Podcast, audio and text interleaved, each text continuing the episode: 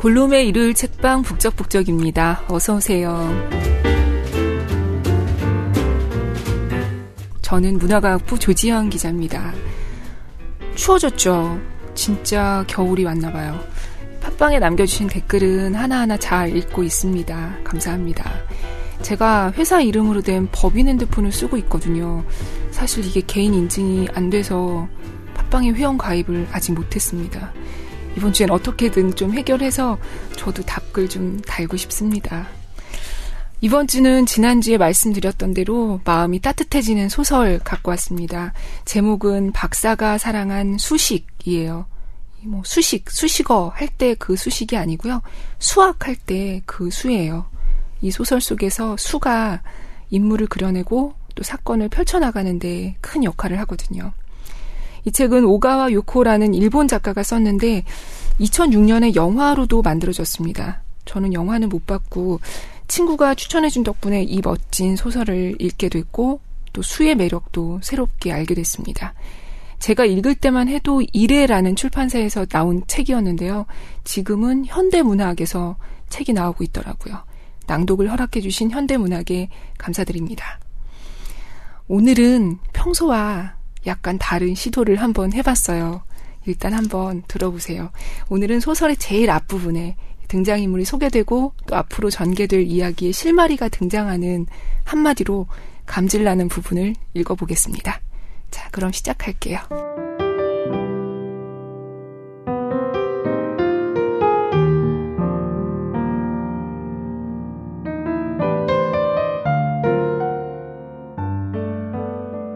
나와 우리 아들은 그를 박사라고 불렀다. 그리고 박사는 우리 아들을 루트라고 불렀다. 아들의 정수리가 루트 기호처럼 평평했기 때문이다. 오, 이거 꽤 영리한 마음이 담겨 있을 것 같군. 박사는 아들의 머리를 이리저리 쓰다듬으면서 말했다. 친구들에게 놀림을 당하기가 싫어 늘 모자를 쓰고 있는 아들은 머리카락이 엉클어질까봐 고개를 움츠렸다. 이걸 사용하면 무한한 숫자나 눈에 보이지 않는 숫자에도 번듯한 신분을 줄 수가 있지.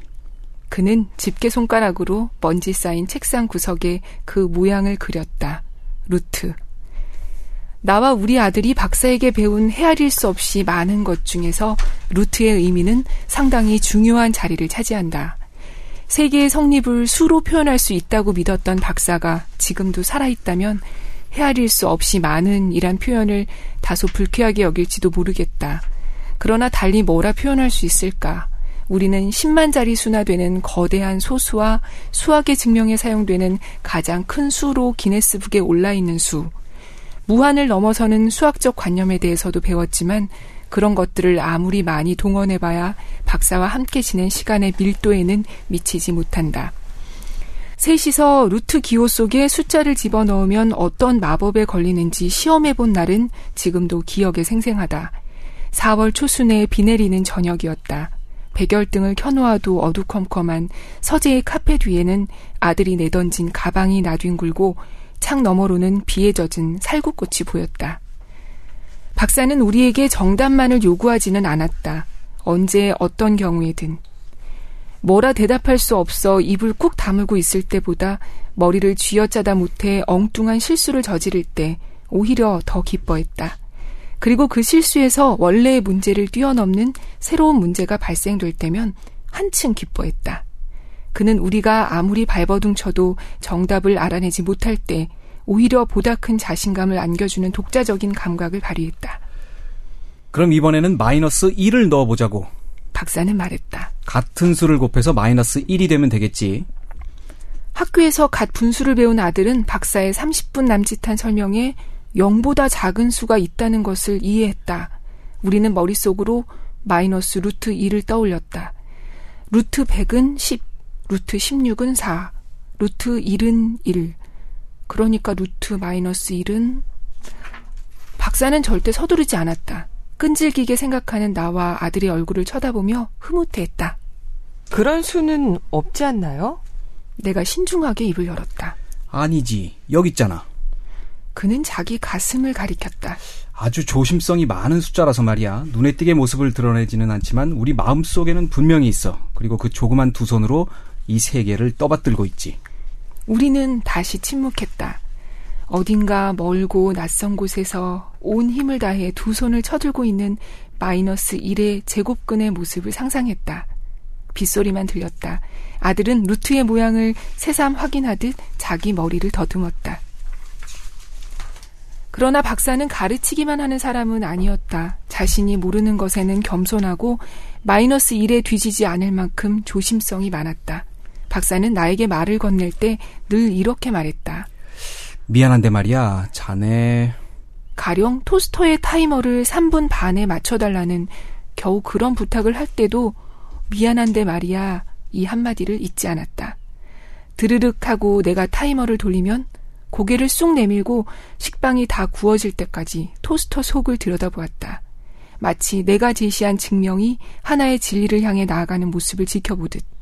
그리고 그 진리가 피타고라스의 정리와 동등한 가치를 지니고 있기라도 하듯 토스터의 넋을 빼앗기고 있었다. 내가 아케보노 파출부 소개소에서 처음으로 박사의 집에 파견된 것은 1992년 3월의 일이었다. 세토 내해가 바라다 보이는 조그만 동네의 그 소개소에 등록돼 있는 파출부 중에서 나는 나이는 가장 적어도 경력은 10년이 넘는 베테랑이었다. 그 10년 동안 나는 어떤 타입의 고용주와도 별 탈 없이 지냈고 덕분에 가사에 관한 한 프로라는 자부심도 갖게 되었다. 소장이 다른 파출부들은 꺼려하는 까다로운 고객을 소개해 주어도 불평 한마디 하지 않았다. 박사의 경우 고객 카드만 보고도 만만치 않은 상대임을 짐작할 수 있었다. 고객의 불만 때문에 파출부가 교체되면 카드 뒤에 별 모양의 파란색 스탬프를 찍는데 박사의 고객 카드에는 벌써 스탬프가 아홉 개나 찍혀 있었기 때문이다. 그동안 내가 관계한 일거리 중에 최고 기록이었다. 면접을 보러 박사의 집에 찾아가자 우아한 니트 원피스를 차려입은 야윈 노부인이 나를 맞아주었다.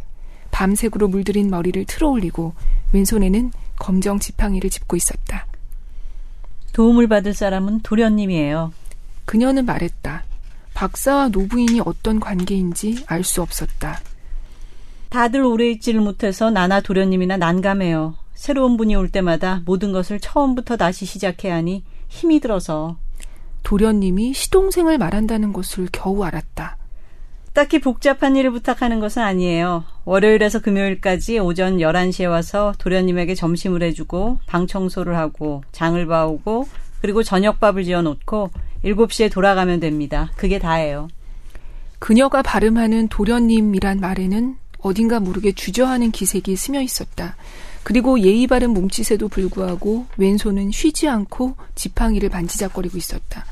또 나와 눈이 마주치지 않게 조심하면서도 경계심에 찬 눈빛으로 나를 힐금힐금 쳐다보았다. 자세한 것은 소개소에 제출한 계약서에 쓰여 있는 대로예요. 아무튼 도련님이 남들처럼 평범하게 생활할 수 있도록만 해주면 더 이상은 바라지 않습니다. 그분은 지금 어디 계시죠? 나는 물었다. 노부인은 지팡이 끝으로 뒤뜰 구석에 있는 별채를 가리켰다. 깔끔하게 손질된 나무 울타리 너머 푸릇푸릇한 나무 사이로 갈색 슬레이트 지붕이 보였다. 안채를 오갈 필요는 없어요. 당신이 일하는 곳은 어디까지나 도련님이 있는 별채니까요. 북쪽 도로에 별채 전용 현관이 따로 있으니까 그 문으로 출입하세요. 그리고 도련님이 일으킨 문제는 그쪽에서 다 해결해 주세요. 아시겠죠? 그것만 지켜주시면 됩니다. 노부인은 지팡이로 탁 하고 바닥을 쳤다. 과거의 고용주들이 요구했던 수많은 불합리한 것들, 머리를 매일 다른 리본으로 묶어달라느니, 녹차의 온도는 반드시 섭씨 75도를 지켜야 한다느니, 하늘에 금성이 뜨면 두 손을 합장하고 기도를 하라느니, 하는 것들에 비하면 대수롭지 않은 요구였다. 그분을 뵐 수 있을까요? 그럴 필요 없어요. 너무도 단호하게 거절당하는 바람에 나는 돌이킬 수 없는 실언을 한 것처럼 민망했다. 오늘 얼굴을 봐도 내일이면 잊어버려요. 그러니까 만날 필요 없어요. 무슨 말씀인지. 단적으로 말해서 기억을 못하는 거죠. 노망이 든 건 아닙니다. 뇌세포는 건강하게 움직이고 있으니까요. 다만 17년 전에 뇌의 일부분에 장애가 생겨서 기억하는 기능이 사라졌어요. 교통사고를 당해서 뇌를 다쳤거든요. 도련님의 기억은 1975년에 멈춰 있습니다. 그 후에는 새 기억을 아무리 쌓으려고 해도 금방 무너져 내려요. 30년 전에 자신이 발견한 정리는 기억해도 어쩌녁에 뭘 먹었는지는 기억하지 못할 정도죠. 간단히 말해서 뇌 속에 80분짜리 테이프가 딱 한 개 들어있다고 생각하면 될 거예요. 새로운 것을 놓고 하면 이전의 기억은 깨끗이 지워집니다. 도련님의 기억은 80분밖에 가지 않아요. 정확하게 1시간 20분. 노부인은 새 파출부가 올 때마다 몇 번이나 같은 설명을 했을 것이다. 그래서 이렇듯 아무 감정 없이 거침없이 말할 수 있는 것이리라. 80분만 지속되는 기억이 어떤 것인지 구체적으로 상상하기가 어려웠다. 환자를 보살핀 경험도 몇 번 있는데 그런 경험이 어떤 도움을 줄 수 있을지도 알 수 없었다. 새삼스럽게 카드 뒷면에 줄줄이 찍혀 있던 파란색 스탬프가 떠올랐다. 안채에서 보기에 별채는 한없이 조용하고 인기척이라고는 느껴지지 않았다. 나무 울타리에는 별채로 통하는 고풍스런 디자인의 여다지 문이 있고 그 문에는 묵직한 자물쇠가 걸려 있었다. 녹이스러 시퍼런데 새 똥까지 덕지덕지 붙어 있어 어떤 열쇠로도 열릴 것 같지 않았다. 그럼 뭐래? 월요일부터 일할 수 있는 거죠? 불필요하게 이리저리 둘러볼 여유를 주지 않겠다는 듯 그녀는 딱 잘라 말했다. 이렇게 나는 박사의 집을 드나드는 파출부가 되었다. 멋들어진 안채에 비하면 별채는 소박한 정도를 넘어 볼품없었다. 임시가옥 같은 외양에 어쩔 수 없이 거기에 서 있다는 분위기가 감돌았다. 그런 분위기를 가리기 위해서인가 별채 주위로 손질하지 않은 나무들이 제멋대로 자라 있었다. 현관은 햇빛도 들지 않고 벨은 망가져서 눌러도 소리가 나지 않았다. 자네 신발 사이즈가 몇이지? 새로운 파출부라고 말하는 내게 박사가 제일 먼저 물은 것은 이름이 아니라 신발 사이즈였다. 한마디 인사도 없고 고개도 숙이지 않았다. 어떤 경우에든 고용주의 질문에 질문으로 답해서는 안 된다는 파출부의 철칙을 지키기 위해 나는 물음에 답했다. 24인데요. 오, 실로 청결한 숫자로군. 4의 계승이야. 박사는 팔짱을 끼고 눈을 감았다. 잠시 침묵이 흘렀다. 계승이 뭐죠? 왜인지는 모르겠지만 고용주에게 신발 사이즈가 중요한 의미를 갖는다면 그것에 대해 좀 더 얘기해도 좋겠다고 생각한 나는 물었다. 1에서 4까지의 자연수를 모두 곱하면 24가 되지. 박사는 눈을 감은 채 대답했다. 자네 전화번호는 몇 번인가? 576-1455예요. 576145라고? 정말 멋진 수가 아닌가? 1에서 1억 사이에 존재하는 소수의 개수와 정확히 일치하는군. 잠옷 감격스럽다는 듯이 박사는 고개를 끄덕였다. 우리 집 전화번호가 뭐가 그리 멋진지는 이해할 수 없어도 그의 말투에 담겨 있는 온기는 느낄 수 있었다. 자신의 지식을 자랑하려는 의도보다는 오히려 조심스러움과 솔직함이 엿보였다. 어쩌면 우리 집 전화번호는 특별한 운명을 지니고 있고 그 수를 소유한 자의 운명 또한 특별할지도 모른다는 착각을 불러일으키는 온기였다. 박사의 집에서 파출부로 일하기 시작하고서 얼마 후 박사의 말을 잘 알아듣지 못해 혼란스러웠을 때 말 대신 숫자로 표현하는 것이 박사의 버릇이라는 것을 알았다. 그것은 타인과 교류하기 위해 그가 고안해낸 방법이었다. 그에게 숫자는 상대방과 악수하기 위해 내미는 오른손이며 동시에 자신의 몸을 보호하는 코트였다. 아무리 더듬어 봐도 몸에 선이 느껴지지 않을 만큼 두껍고 무겁고 그 누구도 벗길 수 없는 코트. 그 코트만 입고 있으면 그는 자신이 있을 곳을 확보할 수 있었다. 나는 파출부 일을 그만둘 때까지 매일 아침 현관에서 숫자로 이어지는 대화를 되풀이했다. 80분이면 기억이 사라지는 박사에게 현관에 나타난 나는 늘 처음 보는 파출부였다. 그래서 그는 아침마다 나를 조심스럽게 대했다. 묻는 숫자는 신발 사이즈와 전화번호 외에도 우편번호, 자전거 등록번호, 이름의 획수 등 다소 변화가 있었지만 그런 숫자들의 의미를 부여하는 것은 늘 똑같았다. 딱히 의미를 찾아내려고 노력하는 기색은 없었다. 계승이니 소순이 하는 용어들이 입에서 저절로 흘러나오는 것처럼 보였다.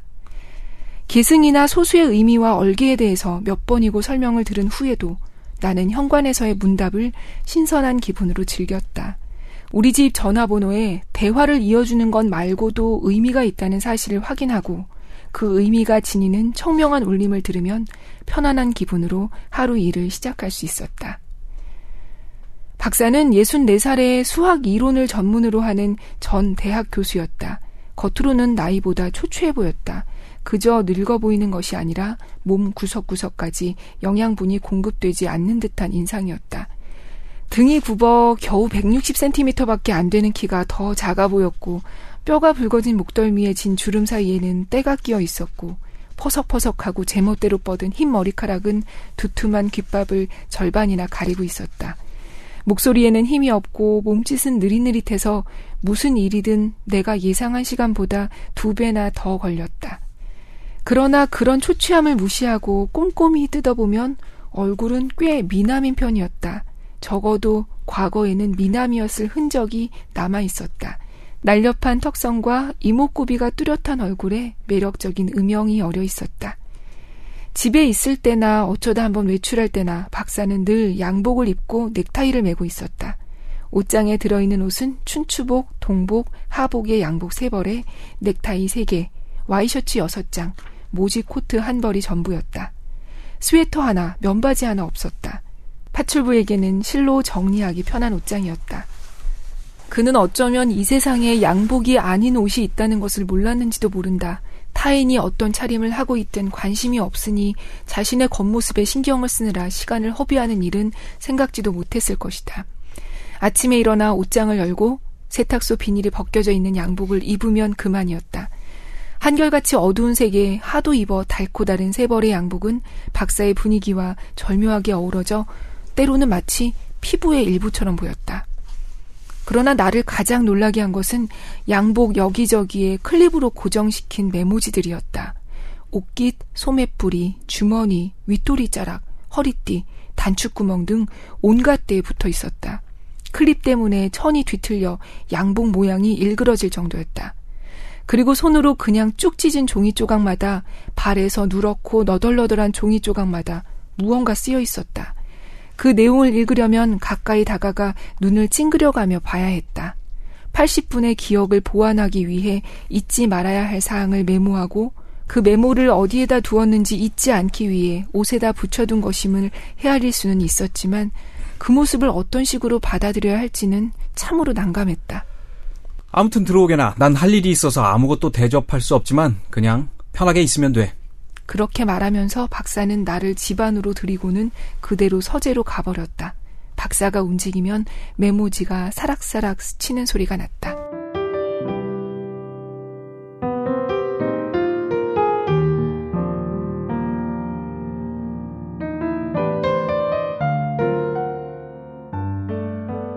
네. 그래서 이렇게 나는 박사의 집에서 파출부로 일을 하게 되는데요. 이 부분 몇 장만 분량상 뛰어넘고 가겠습니다. 이 사이에 들어가는 내용에는 이 박사가 유학까지 가서 수학 공부를 영국에 유학 가서 수학 공부를 하고 왔는데 교통사고를 당해서 이 기억이 앞서 들으셨듯이 손상을 입게 됐다는 내용이 담겨 있어요. 그리고 박사는 자기 머릿속 세계에 집중해서 뭐 파출부한테 신경도 잘 안 쓰고 뭘 물어봐도 방해하지 말라면서 대꾸도 잘 안 합니다. 그런데 박사의 옷에 이 붙이고 다니는 메모 중에 가장 오래된 메모에는 이렇게 써 있어요. 내 기억은 80분밖에 지속되지 않는다라고요. 그리고 이어서 읽어보겠습니다.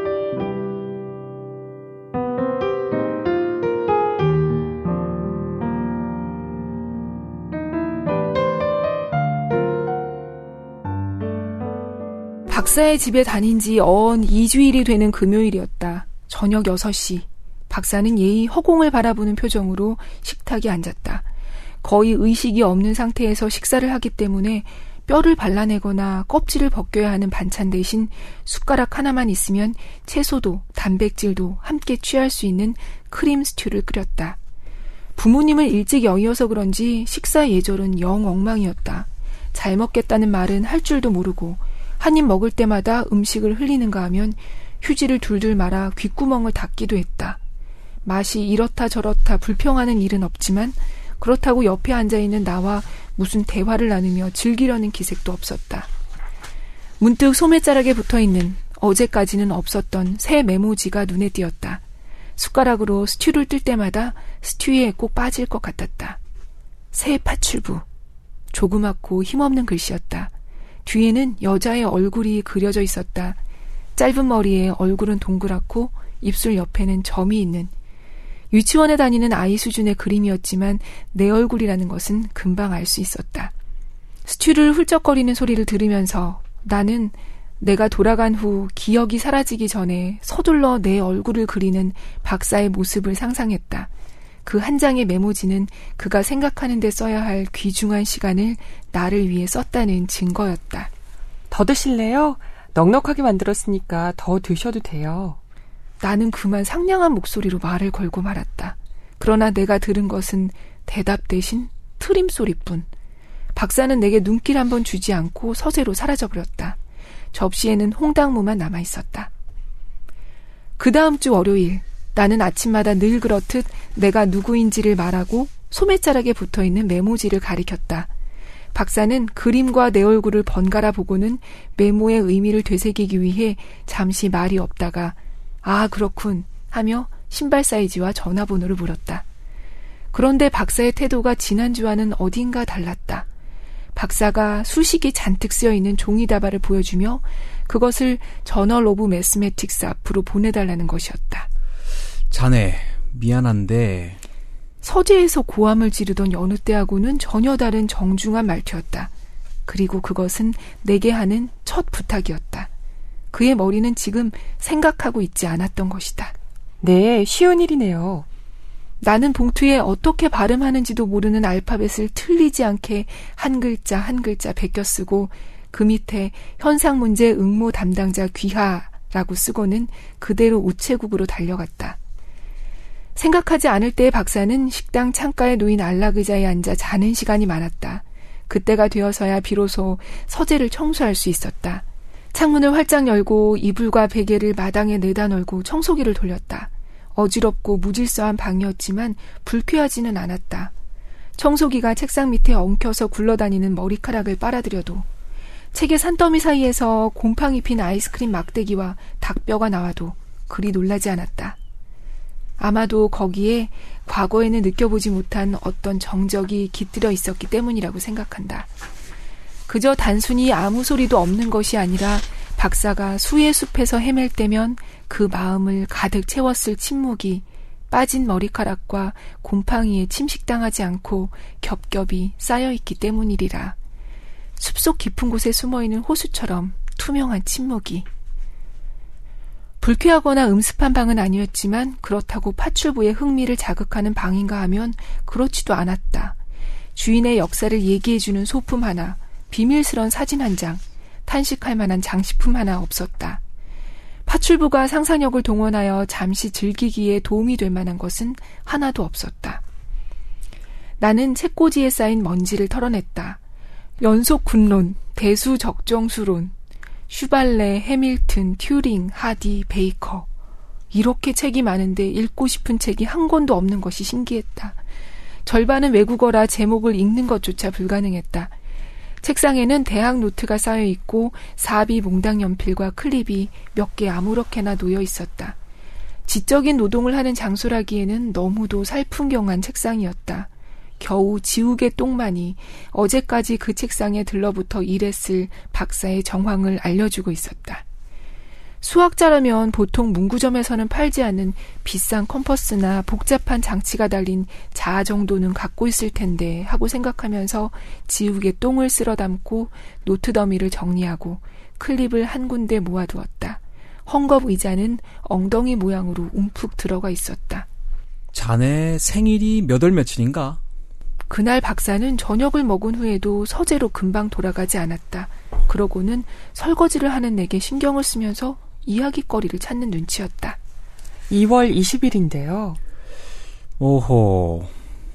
박사는 감자 샐러드에서 홍당무만 골라 남겨놓았다. 나는 그릇을 치우고 식탁을 닦았다. 박사는 생각하지 않을 때에도 식탁에 음식을 흘렸다. 이제 완연한 봄인데도 해가 지자 갑자기 공기가 싸늘해졌다. 식당 구석에 있는 석유 스토브에 불을 지폈다. 늘 그렇게 잡지에 논문을 응모하시나요?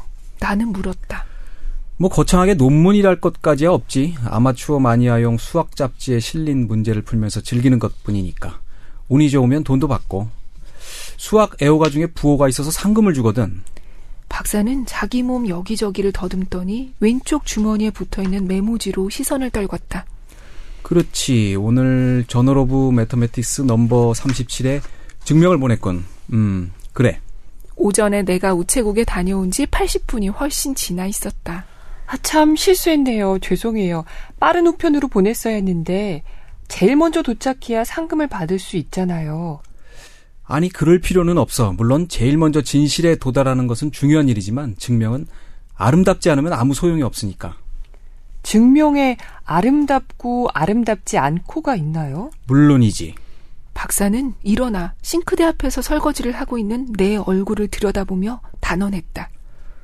진짜 증명은 한치의 빈틈도 없는 딱딱함과 부드러움이 서로 모순되지 않고 조화를 이루고 있지.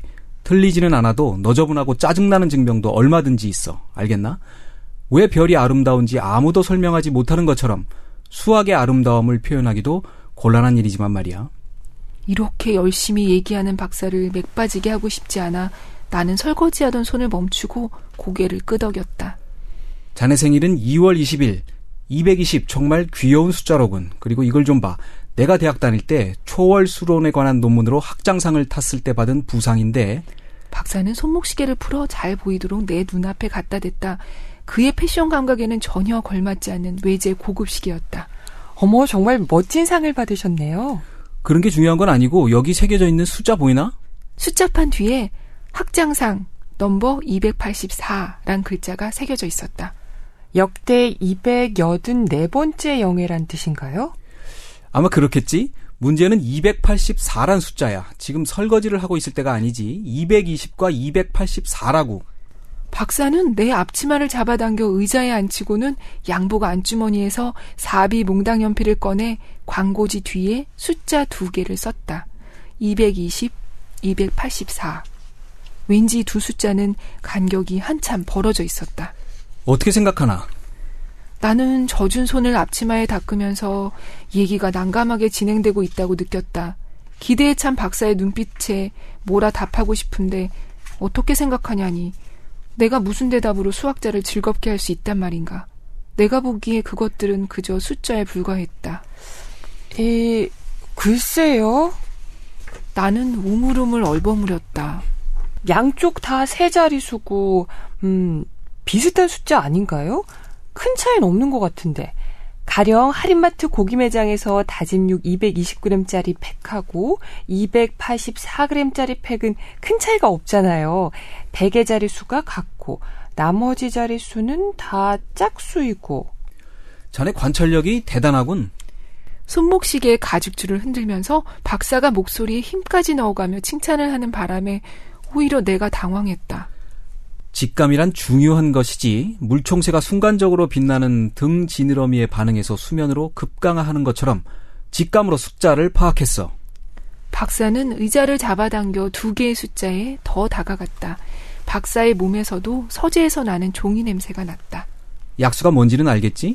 네, 옛날에 배웠던 것 같아요. 220은 1로 나누어 떨어지지. 220으로도 나누어 떨어지고.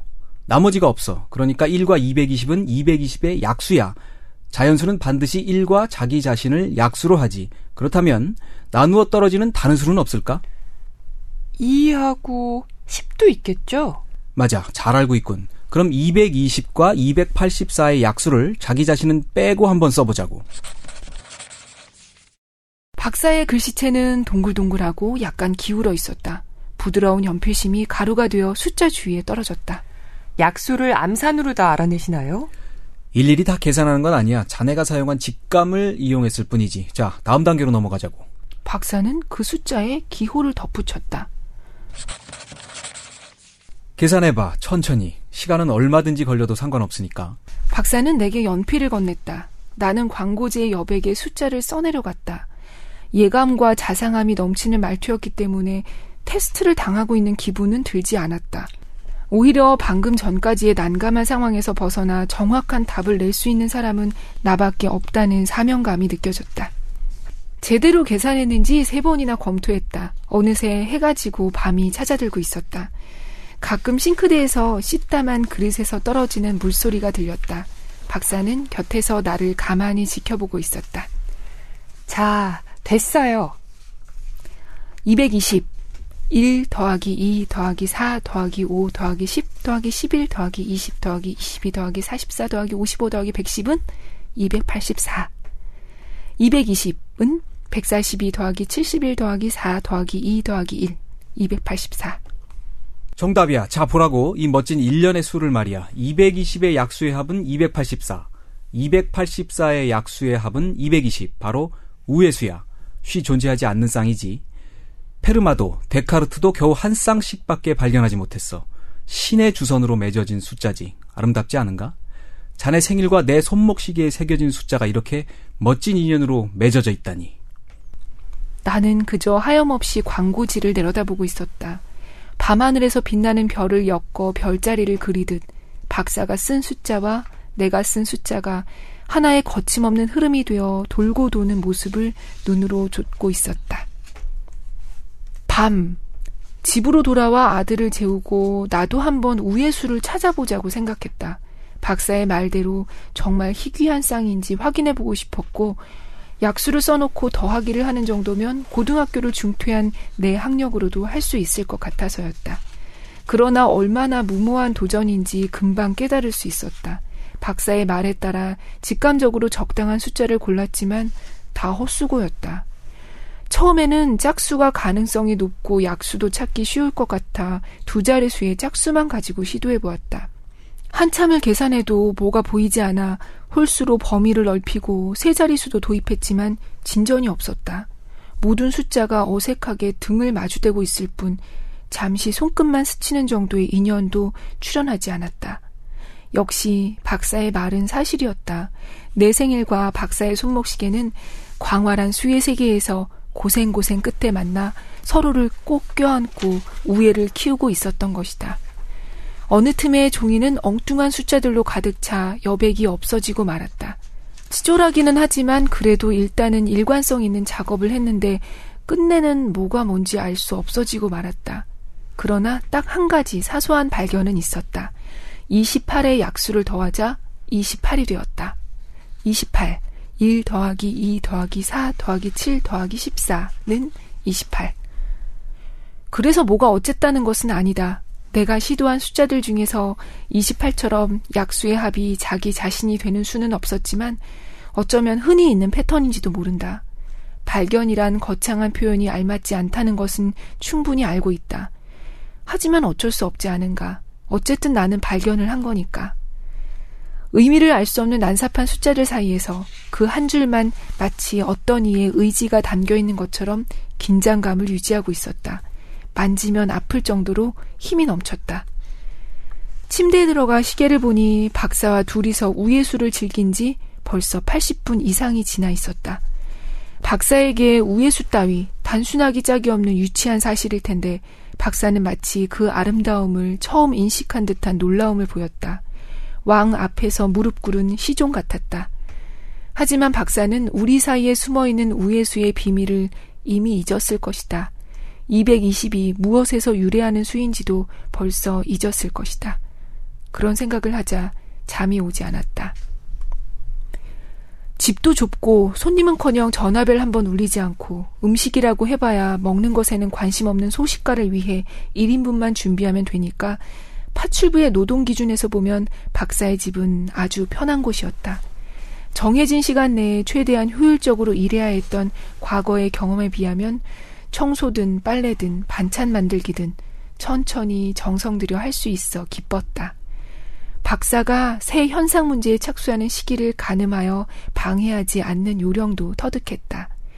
나는 식탁에 가구용 니스를 칠해 광을 냈고 침대 매트리스를 패치워크로 기웠고 어떻게 하면 박사에게 홍당무를 먹일 수 있을지 지혜를 짜냈다. 다만 한 가지 곤란한 것은 박사의 기억 구조를 파악하는 일이었다. 미망인은 그의 기억이 1975년에 멈춰 있다고 했는데 가령 그에게 어제는 언제인지 내일이 있다는 것은 아는지 그 부자유스러움이 그에게 어떤 고통을 주는지는 알 수 없었다. 며칠이 지나도 내 존재를 기억하지 못하는 것은 분명한 듯 했다. 소매자락에 붙어 있는 내 얼굴은 그에게 내가 처음 만나는 사람이 아님을 가르쳐 줄 뿐 함께한 시간을 되살려 주지는 않았다. 시장을 보러 갈 때도 가능한 한 1시간 20분 내에 돌아올 수 있도록 애썼다. 수학자답게 그의 뇌에 설치된 80분이란 계측기는 시계 이상으로 정확했다. 다녀올게요. 이렇게 말하고 1시간 20분 내에 돌아오면 그는 어서 오게 수고했어 라며 나를 맞아주었다. 그런데 1시간 22분이 걸리면 첫마디가 자네 신발 사이즈가 몇이지였다. 나는 본의 아니게 눈치 없는 발언은 하지 않을까 늘 조심스러웠다. 오늘 아침 신문에 실렸는데요. 미야자와 수상이 이런 말을 꺼냈다가는 움찔 놀라 입을 다물었고 올여름 바르셀로나 올림픽이 열리기 전에 텔레비전을 사는 게 어떻겠어요? 이런 말을 꺼냈다가도 금방 후회했다. 박사가 아는 수상은 미키 다케오 수상까지고 그가 기억하는 올림픽은 위넨 올림픽이 마지막이었다. 그러나 박사는 표면적으로는 아무 신경도 쓰지 않는 것 같았다. 대화가 알 수 없는 방향으로 흐를 때에는 화도 내지 않고 짜증도 내지 않고 다시 자기가 말할 수 있는 상황이 될 때까지 기다렸다. 그리고 내 신상에 대해서는 전혀 묻지 않았다. 이 일은 언제 시작했는지, 고향은 어디인지, 가족은 있는지, 그런 것은 절대 묻지 않았다. 아마도 같은 질문을 몇 번이나 해서 상대방을 성가시게 하는 것은 아닐까 하고 우려하는 탓이리라. 그래서 결국 우리가 아무 부담 없이 얘기할 수 있는 것은 숫자에 대한 것 뿐이었다. 학교에 다닐 때부터 수학은 교과서만 봐도 소름이 끼칠 정도로 싫었는데 박사가 가르쳐주는 수학 문제는 머리에 쏙쏙 들어왔다. 직업상 고용주의 관심사에 부응하려고 애써서가 아니라 가르치는 방법이 좋아서였다. 수식 앞에서 그가 내쉬는 감탄의 한숨소리, 아름다움을 찬미하는 언어와 빛나는 눈동자는 그 자체가 깊은 의미를 지니고 있었다. 한 번 가르쳐 놓고도 다 잊어버리는 덕분에 모르는 것은 몇 번이고 다시 질문할 수 있다는 것도 나에겐 유리한 점이었다. 평범한 학생도 한 번 설명을 들으면 알 수 있는 것을 나는 다섯 번이고 열 번이고 다시 들어야 이해하는 수준이었다. 처음 우회수를 발견한 사람은 정말 훌륭하네요. 암, 피타고라스였어. 기원전 6세기 때 얘기지. 그런 옛날에도 숫자가 있었나요? 물론이지. 혹 에도 시대 말기에 생겼다고 생각한 건 아니겠지? 숫자는 인간이 출현하기 이전부터, 아니, 이 세상이 출현하기 이전부터 이미 존재하고 있었어. 우리는 늘 식당에서 얘기를 나누었다. 박사는 식탁 의자에 앉아 있거나 안락 의자에 기대에 앉아 있고 나는 가스레인지 위에서 끓고 있는 스튜를 젓든가 아니면 싱크대에서 설거지를 했다. 어머, 그래요? 숫자는 인간이 발명한 것인 줄 알았는데. 그렇지 않지. 인간이 제 손으로 발명한 것이라면 누가 그 고생을 하겠나. 수학자도 필요가 없지. 숫자의 탄생을 지켜본 사람은 아무도 없어. 알았을 때는 이미 거기에 있었을 뿐이지. 그래서 머리 좋은 사람들이 지혜를 짜내서 수의 구조를 해명하려고 그렇게 애를 쓰는 거군요. 수를 낳은 자에 비하면 우리들 인간은 얼마나 우둔한지 몰라. 박사는 고개를 저으며 안락의자에 기대 수학 잡지를 펼쳤다. 배가 고프면 점점 더 우둔해져요. 넉넉히 먹어서 영양이 머리 구석구석까지 골고루 가게 해야죠. 잠시만 기다리세요. 금방 준비할게요. 나는 홍당무를 갈아 다진 고기에 섞어 햄버거 스테이크를 만들었다. 박사가 알아차리지 못하게 살며시 홍당무 껍질을 쓰레기통에 버렸다. 220과 284 이외에도 우회수가 있나 하고 매일 밤 계산을 하고 있는데 잘 없네요. 그 다음으로 작은 우회수는 1184와 1210이야. 네 자리수예요? 아, 역시 제게는 무리네요. 아들에게도 시켜봤는데 약수를 찾는 건 좀 힘들겠지만 더하기는 할 수 있으니까요. 자네 아들이 있나? 박사가 의자에서 몸을 일으키며 놀란 목소리로 말했다. 그 바람에 잡지가 바닥으로 떨어졌다. 네. 몇 살이지? 10살인데요? 10살이라고? 아직 어린애잖나. 박사는 표정이 점점 어두워지면서 침착함을 잃어갔다. 나는 햄버거 스테이크 재료를 버무리다 말고 그가 10이란 숫자에 대해 뭐라고 얘기해 주기를 기다렸다. 그래서 지금 아들은 뭘 하고 있나? 글쎄요, 지금 이 시간이면 학교에서 돌아와 숙제도 안 하고 뛰쳐나가서 공원에서 친구들하고 야구나 하고 있겠죠. 글쎄요라니 너무 심하지 않나 자네? 이제 곧 해가 질 시간인데. 아무리 기다려도 10의 비밀이 풀릴 기미는 없었다. 박사에게 이 경우 10은 아직 어린아이를 나타내는 수란 것 외에 다른 의미는 없는 듯 했다. 괜찮아요. 매일 그러는데요, 뭐. 매일? 그럼 자네는 매일 아이는 나몰라라 하고 이런 데서 햄버거 스테이크나 만들고 있단 말인가? 박사가 왜 그렇게 아들에게 신경을 쓰는지 모르는 채 나는 볼에 후추와 너트 매그를 뿌렸다. 자네가 없는 동안은 누가 돌보나? 남편이 일찍 돌아오나? 아, 그렇군. 할머니가 있는 모양이지? 아니요. 아쉽지만 남편도 할머니도 없어요. 아들하고 둘이서 살고 있어요. 그럼 아들 혼자서 집을 지킨다는 말인가?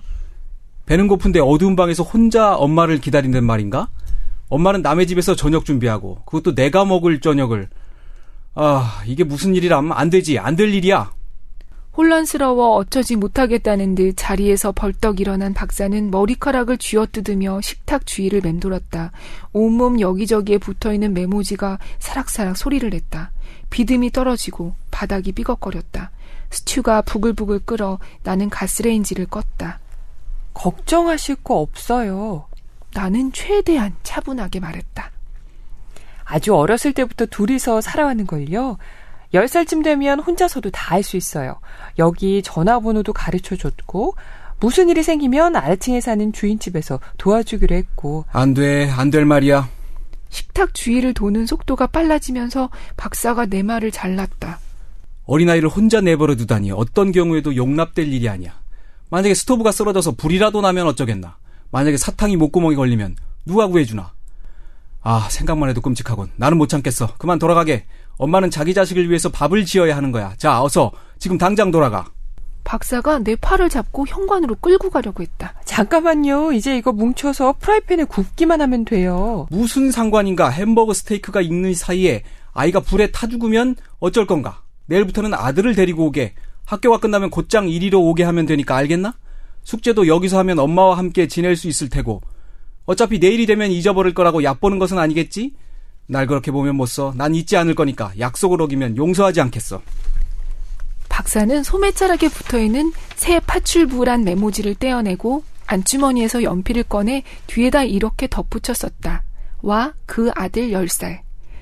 나는 어질러 놓은 부엌을 미리 정리도 못하고 손에서 나는 고기 냄새도 제대로 씻어내지 못한 채 쫓겨나듯 별채에서 나왔다. 생각하고 있는 박사를 방해해서 혼났을 때보다 훨씬 박력이 있었다. 분노의 바탕에 두려움이 깔려 있어서인가 박사의 태도는 단호하고 절박했다. 정말 아파트에 불이 났으면 어떻게 하지? 하고 생각하면서 나는 걸음을 서둘렀다. 내가 경계심을 풀고 박사를 신뢰하게 된 것은 박사와 아들이 처음 만난 그 순간부터였다. 어제 저녁 약속한 대로 나는 아들에게 지도를 그려주고 학교에서 곧바로 박사의 집으로 오라고 다짐했다. 일터의 아이를 끌어들이는 것은 파출부 소개소의 취업 규칙에 어긋나는 일이라 내키지는 않았지만 박사의 박력을 거역할 수는 없었다. 가방을 맨 아들의 모습이 현관에 나타났을 때 박사는 미소를 지으며 두 팔을 한껏 벌리고 아들을 포옹했다. 와 아들 열살이란 메모를 가리키며 상황을 설명할 틈도 없었다. 그 두 팔에는 눈앞에 있는 연약한 존재를 보호하려는 애정이 넘쳤다. 나의 아들이 이렇게 누군가의 가슴에 안기는 모습을 볼 수 있다는 것은 참으로 행복한 일이었다. 뿐만 아니다. 박사가 나도 이렇게 환영해 주었으면 하는 마음까지 생겼다. 이렇게 먼 곳까지 잘 왔다. 고맙다. 고마워. 박사는 말했다. 매일 아침 처음 보는 것처럼 되풀이되는 질문은 없었다. 아들은 뜻하지 않은 환영사에 놀라 잔뜩 긴장하고 있었지만 나름대로 입가에 미소를 띠고 상대방의 열의에 답하려고 했다. 박사는 아들의 모자, 타이거스의 마크가 찍혀 있는 모자를 벗기고 머리를 쓰다듬으면서 이름은 묻지도 않고 아들에게 딱 어울리는 애칭을 지어주었다. 너는 루트다. 어떤 숫자든 꺼려하지 않고 자기 안에 보듬는 실로 관대한 기호. 루트야. 그러고는 당장에 소매자락에 있는 메모지에 그 기호를 덧붙여 썼다.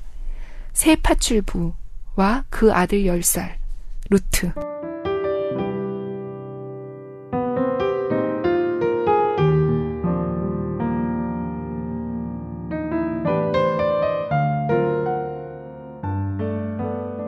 네.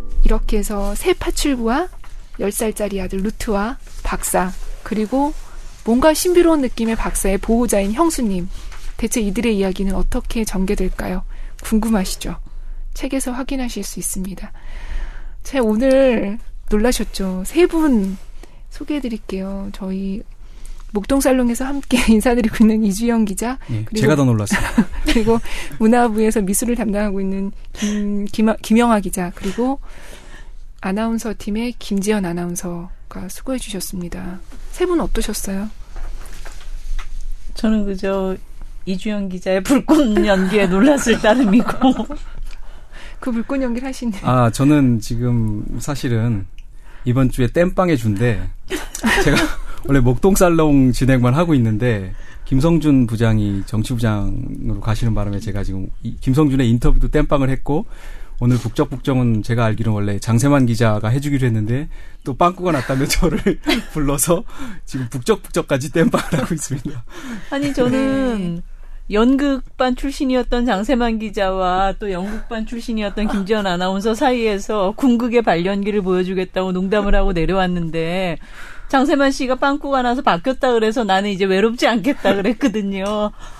뭡니까 이거? 이래도 되는 겁니까? 아 김지연 아나운서도 네. 연극반 아니 출신이에요? 아니 저는 굉장히 아 영화를 찍었었죠. 아니 그렇지 않지. 아니 점점 네. 말해도 되는 거예요? 어, 말, 말하세요. 제가 지원 씨한테 잘못한 게 많은가 봐요. 예. 반성해야겠어요. 어, 정말 저희 팀장님이 너무 힘들어들 하시면 후배 아나운서 남자를 보내줄 테니 연락하라 하셨는데 어, 기자들의 연기력이 깜짝 놀라며 저희가 반성해야겠구나 생각하면서 네 음, 말씀하셨듯이 그러네요. 오늘 장세만 기자랑 김지현 아나운서가 저랑 입사 동기예요. 그리고 두 분이 원래 연기를 예전에 하셨던 그만 좀 해주네. 네. 아니, 연기를 좀 하실 수 있을 것 같아서 제가 제 발연기 들으시다가 매번 귀를 버리시는 것 같아서 오늘 야심차게 한번 라디오 드라마를 추, 추진은 했었는데 장세환 기자가 펑크가 나고 그래도 이종호 선배가 깜짝 놀랐어요. 예상외로 저도 읽으면서 아니, 깜짝 놀랐습니다. 내가 뭘 잘못해서 나를 이 멤버들 사이에 불렀는지를 아, 빨리 해명을 하세요. 잘하셨는데. 네. 아, 오늘 북적북적 청취자 여러분, 저희 첫 시도라서 많이 놀라셨을 텐데요. 이거, 그것도 대사 생각나요. 그 장수원 씨의 많이 놀라셨죠. 많이 놀라셨을 텐데요. 괜찮아요? 네. 괜찮아요? 네. 저희 궁금하기도 하고 또 걱정도 살짝이 아니고 많이 됩니다. 그래도 또 이 어설픔을 매력으로 들어주셨기를 바라면서 저희는 오늘 인사를 드리겠습니다. 참 지난주에 골룸이 방금 들으셨듯이 김성준 앵커의 인사 발령으로 출연진의 변화가 좀 있었어요. 이번 주도 제가 이 북적북적 녹음을 지금 저희 금요 목요일에 하고는 있는데 이 방송이 업로드되는 일요일에는 아마도 저도 부서가 바뀔 수도 있을 것 같습니다. 직장인이 그렇죠. 정확한 결과는 방이 붙기 전까지는 알 수 없으니까 미리 예상할 수는 없는데요. 과연 북적북적을 계속 할 수 있는 부서로 가게 될지 아닐지 저도 굉장히 궁금합니다. 어떻게 됐든 일단 다음 주는 제가 다시 찾아뵐게요. 잠깐만요. 네. 끝나기 전에 홍보 하나 또 해야지. 네, 홍보하세요. 그, 이 방송이 나가는 좀 전에 얘기했듯이 일요일 날 방송이 되지만, 어, 어제 업로드 된 이 방송이 나가는 시점을 기준으로 한, 아니지, 그제, 금요일 그쵸, 업로드된 금요일. 목동살롱에 이번 주에 그 박예리 명창이 나왔는데 이분이 잘 아시겠지만 대장금의 오나라를 부르시고 음. 그 다음에 불후의 명곡에서 그 팝핀 남편인 팝핀 현준과 함께 아. 또 공연을 했고 그분이. 아 그리고 지금 개봉 막 한 영화 도리화가에서 네. 수지가 그 판소리를 하는데 그 개인 수지의 선생님이셨죠. 개인 튜터예요 개인 판소리 선생님 아 요번 녹음이 굉장히 재밌었으니까 일요일까지 오셨는데 혹시 안 들으신 분은 금요일로 다시 돌아가서 목동살롱을 다운받아서 한번 들어주셔도 괜찮을 것 같습니다. 네, 이렇게 해서 오늘 클로징까지 평소에 그 북적북적과 굉장히 달랐는데요. 네, 행복한 한 주 보내시고 저는 다음 주에 인사드리겠습니다. 안녕히 계세요.